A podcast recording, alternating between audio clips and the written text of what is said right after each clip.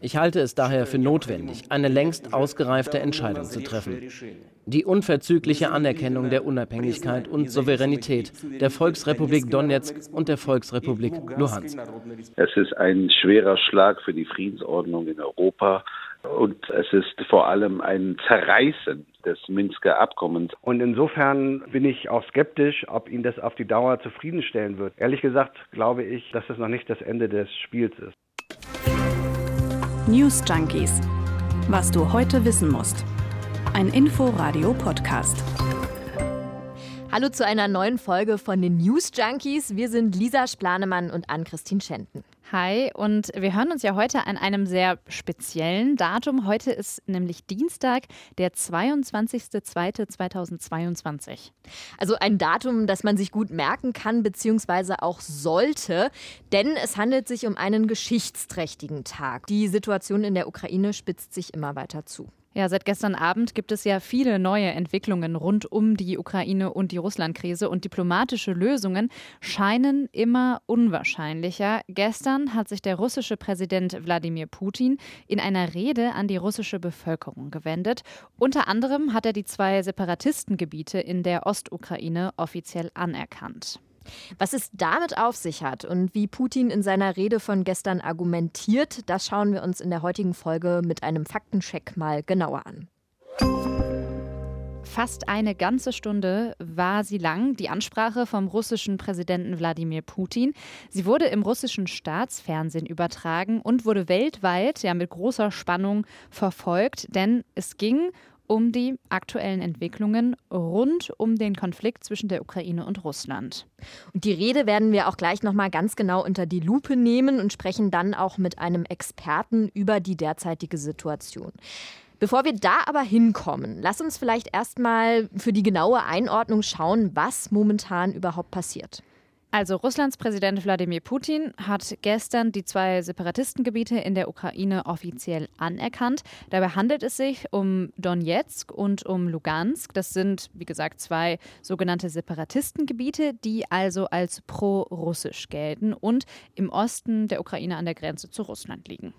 Hören wir mal rein, wie der russische Präsident Wladimir Putin das gestern verkündet hat. Ich halte es daher für notwendig, eine längst ausgereifte Entscheidung zu treffen. Die unverzügliche Anerkennung der Unabhängigkeit und Souveränität der Volksrepublik Donetsk und der Volksrepublik Luhansk. Ich bitte die Föderale Versammlung der Russischen Föderation, diese Entscheidung zu unterstützen und dann die Verträge über Freundschaft und gegenseitige Hilfe mit beiden Republiken zu ratifizieren. Direkt im Anschluss wurden dann diese Verträge auch unterzeichnet und damit war dann ganz klar, die Gebiete werden jetzt offiziell von Putin als sogenannte Volksrepubliken anerkannt. Ja, und wir haben uns in unserer Recherche heute Morgen gefragt, was bedeutet das denn jetzt eigentlich? Also welche Bedeutung hat dieser Schritt für den weiteren Verlauf der Dinge? Und die Situation hat der Bundesvorsitzende der Grünen, Omid Nuripur, heute Morgen bei uns im Inforadio mal eingeordnet. Es ist sicher ein Schlag gegen alle Bemühungen der Diplomatie, dass die Situation nicht eskaliert. Es ist ein massiver Bruch des Völkerrechts. Es ist ein schwerer Schlag für die Friedensordnung in Europa. Und es ist vor allem ein Zerreißen des Minsker Abkommens, also der Arbeitsgrundlage, die die letzten acht Jahre dafür gesorgt hat, dass Ukraine, Europäische Union und Russland zusammenkommen, um die Situation zu besprechen, damit es eben nicht zu einer Eskalation kommt, wie die gestern erfolgt ja, acht Jahre zerrissen, sagt Omid Nuripurda. Das Minsker Abkommen, das gibt es ja seit 2015 und soll eigentlich zur Entspannung der Situation beitragen. Experten sehen jetzt aber durch die Anerkennung dieser Separatistengebiete einen Verstoß gegen das Abkommen. Und jetzt sollen auch schon russische Truppen in die Regionen der Ostukraine eingetroffen sein. Und darauf gibt es inzwischen auch schon weltweit Reaktionen. Darauf kommen wir aber später nochmal genauer zu sprechen, wie sich dann die Situation auch weiterentwickelt. So, jetzt sind wir erstmal auf dem Stand jetzt, aktuellen Stand. Wir haben ja eben auch schon die Rede von Präsident Putin im Staatsfernsehen angesprochen. Und ich habe da gestern Abend mal so ein bisschen reingeschaltet. Ich habe erstmal noch nicht die ganze äh, Rede gesehen, das habe ich dann vorhin gemacht. Aber das, was Putin da erzählt hat, das war schon, also auf, ich fand es sehr skurril. Das mutete sehr skurril an einfach. Ja, sie hat ja eine Stunde gedauert, darüber haben wir auch gerade schon mhm. gesprochen.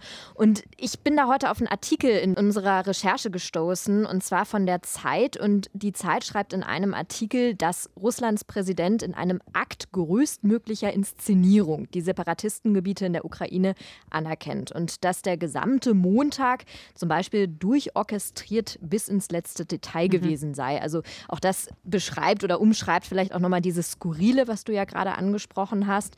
Wir wollen jetzt aber nochmal ganz genau auf den Inhalt der Rede schauen. Und da haben wir im Vorfeld überlegt, wie wir diese Rede bestmöglich analysieren und die aktuelle Situation auch angemessen einordnen können. Ja, und dafür machen wir jetzt was, was wir eigentlich nicht in diesem Podcast bei den News Junkies machen. Und zwar haben wir uns jemanden in diesen Podcast eingeladen, und zwar den Historiker Jan Klaas Behrens. Er arbeitet am Leibniz-Zentrum für zeithistorische Forschung in Potsdam und er ist Professor für osteuropäische Geschichte an der Europa-Universität Viadrina in Frankfurt-Oder. Und wir haben mit ihm im Vorfeld sprechen können, haben dazu ein Interview aufgezeichnet und haben mit ihm gemeinsam die Rede analysiert und uns das Ganze mal einordnen lassen.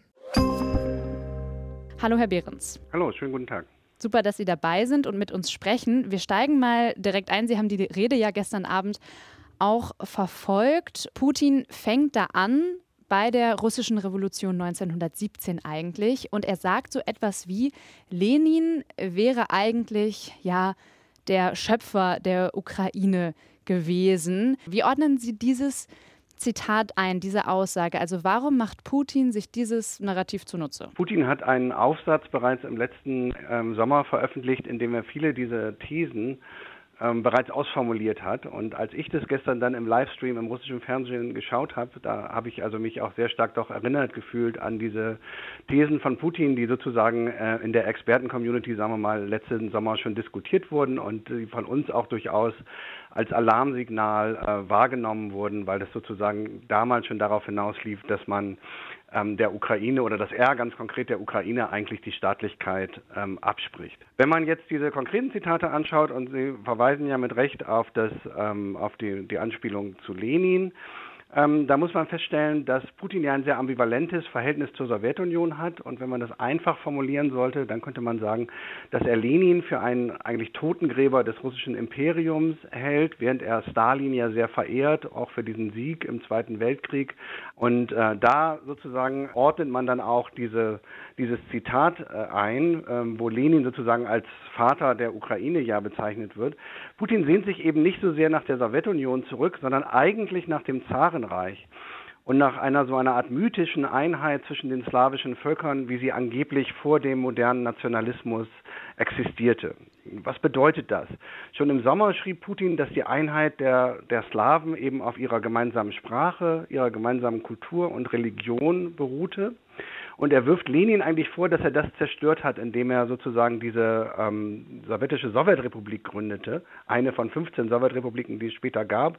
Und damit liegt für Putin hier praktisch sozusagen so eine Art Kern der Abspaltung der Ukraine ähm, von Russland. Mhm. Das ignoriert freilich, dass die Wurzeln der ukrainischen Nationsbildung natürlich weiter zurückreichen bis in die Zarenzeit, bis in die frühe Neuzeit und dass die Ukraine sich ja auch 1917 bereits zum ersten Mal vom Russischen Reich unabhängig erklärte. Diese kurze Unabhängigkeit ging dann jedoch im, im Bürgerkrieg verloren. Herr Behrens, was ich mich frage, meine Kollegin hatte ja eingangs beschrieben, dass, dass sich Putin in dieser gestrigen Rede auch sehr stark an, mit, mit historischen Bezügen äh, bedient hat, sich anhand dessen mhm. bedient hat.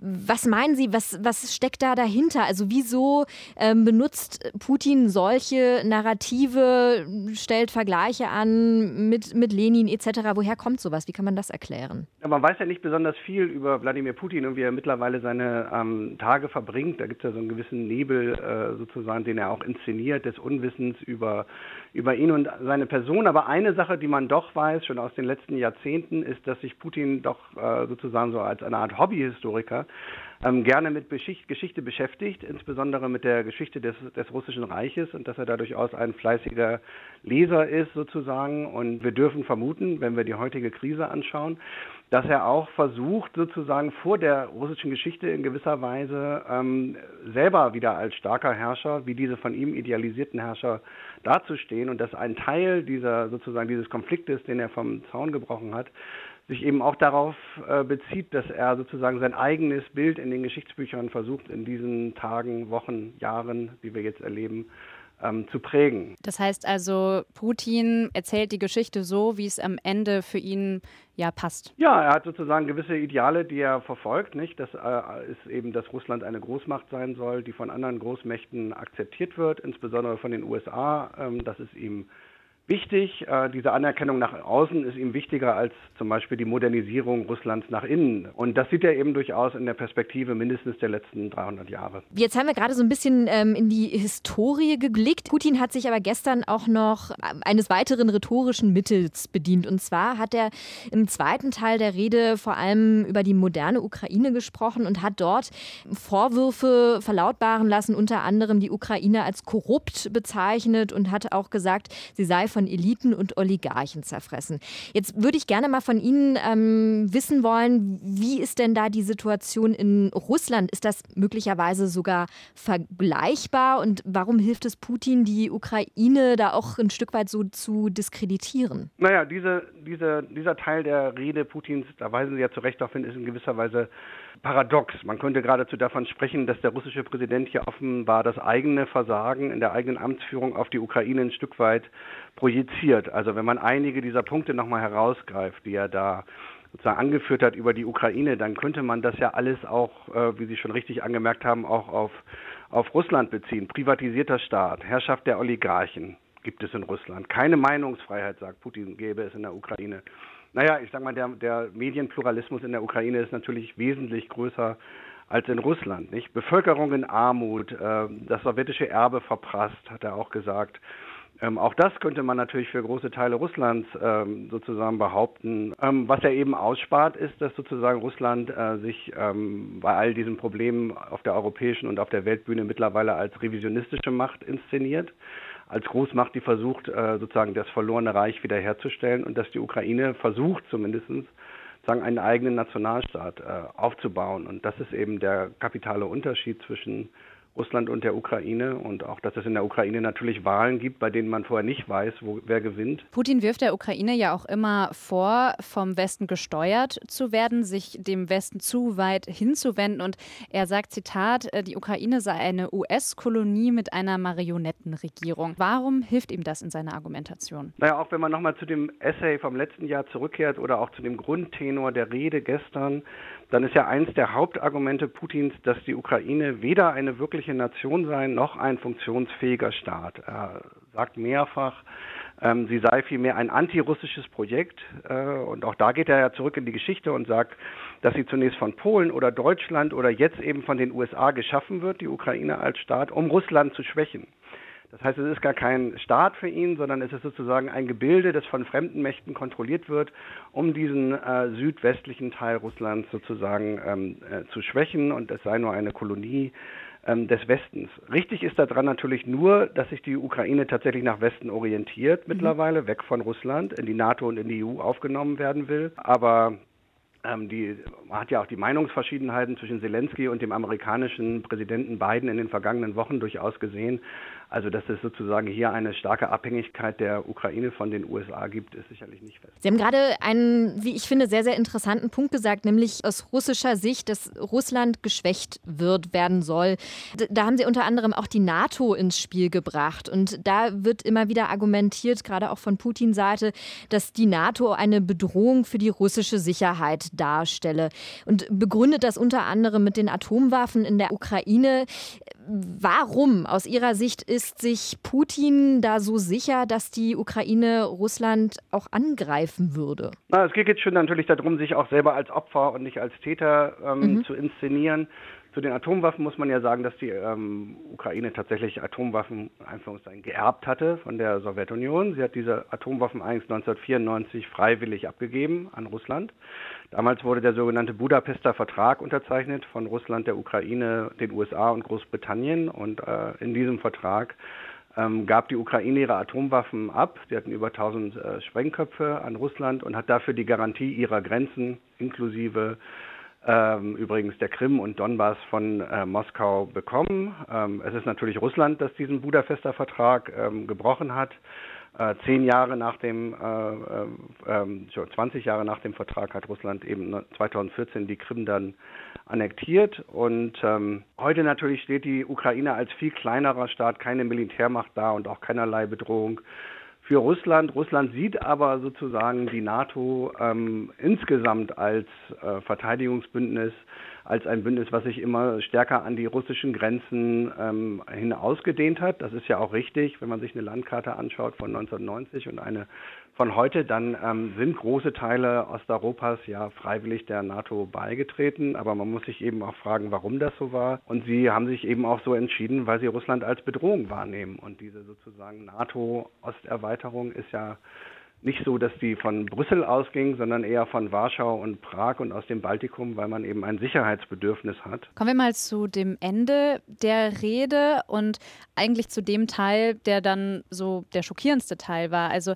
das eine ist ja die Anerkennung der Separatistengebiete, aber was Putin ja auch sagt, ist eigentlich, dass die Ukraine an sich kein eigenständiges Land sei. Was bezweckt er damit? Also das ist ja das, was am Ende viele als diese Kriegserklärung verstanden haben. Da geht es ja darum, dass Putin einfach eine andere Ordnung in Europa haben will. Putin sehnt sich nach einem Europa, was wieder in Einflusssphären von Großmächten ähm, aufgeteilt wird, wo sozusagen man genau weiß, ähm, welche Großmacht welchen Teil Europas ähm, beherrscht.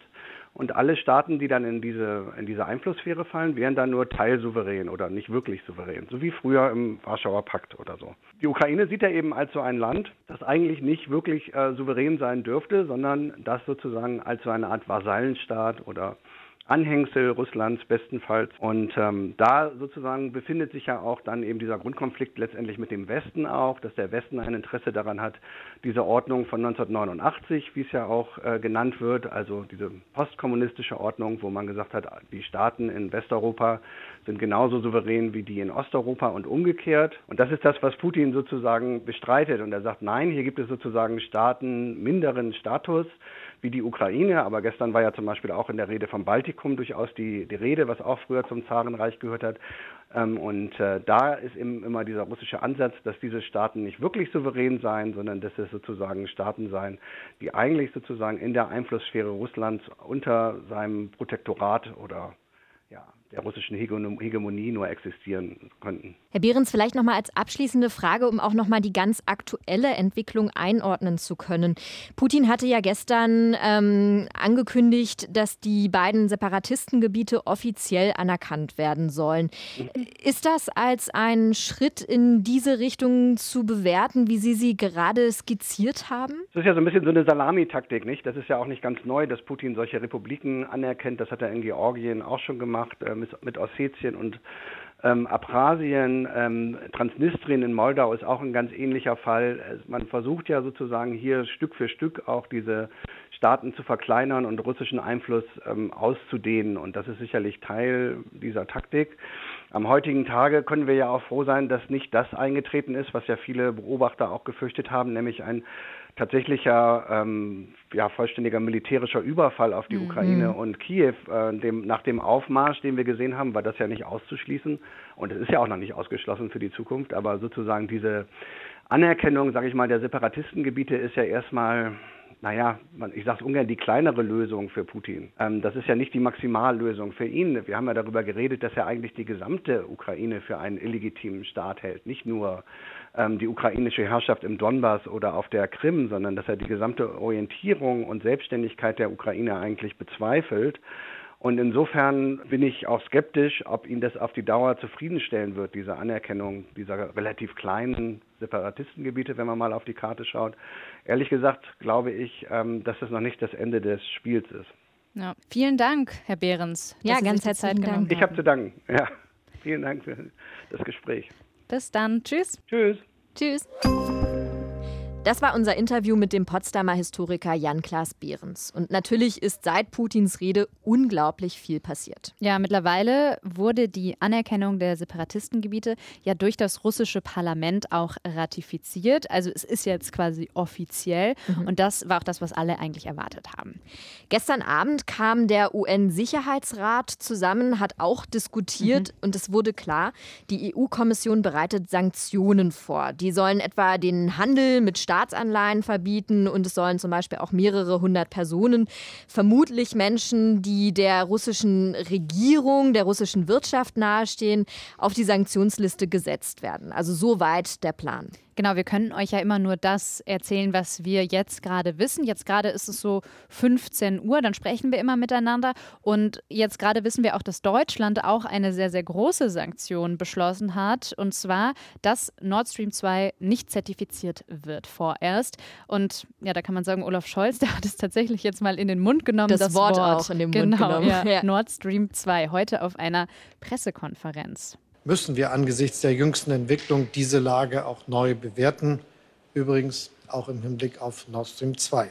Ich habe das Bundeswirtschaftsministerium heute gebeten, den bestehenden Bericht zur Analyse der Versorgungssicherheit bei der Bundesnetzagentur zurückzuziehen. Das klingt zwar technisch, ist aber der nötige verwaltungsrechtliche Schritt, damit jetzt keine Zertifizierung der Pipeline erfolgen kann. Und ohne diese Zertifizierung kann Nord Stream 2 ja nicht in Betrieb gehen.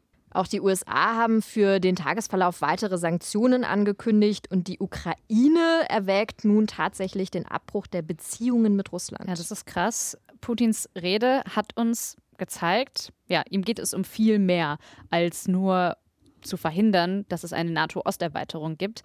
Er erkennt die Ukraine als eigenständiges Land nicht an und er sieht sich als ja, ihr rechtmäßiger Herrscher. Das ist der Stand, den wir aktuell haben. Und das sind aus unserer Sicht wirklich bedrohliche Zeiten, die wir und allen voran auch die Menschen natürlich in der Ukraine gerade erleben. Genau, also Stand jetzt wissen wir einfach nicht, was als nächstes passieren wird. Das hat äh, Jan-Klaas Behrens ja auch gesagt. Noch ist das meiste offen und wir können ja. nur abwarten. Mal sehen, worüber wir morgen reden hier. Genau. Dann hören wir uns morgen wieder. Wir, die News Junkies, und wir verabschieden uns an der Stelle, sagen Tschüss und bis morgen. Genau. Und wie immer gilt, wenn ihr Kritik, wenn ihr Vorschläge habt, wenn ihr vielleicht eine Meinung zu dieser ganzen Debatte habt, dann schreibt uns die gerne mal und zwar an newsjunkies.inforadio.de. Und damit Tschüss, bis morgen. Tschüss. News Junkies. Was du heute wissen musst. Ein Podcast von Inforadio. Wir lieben das Warum.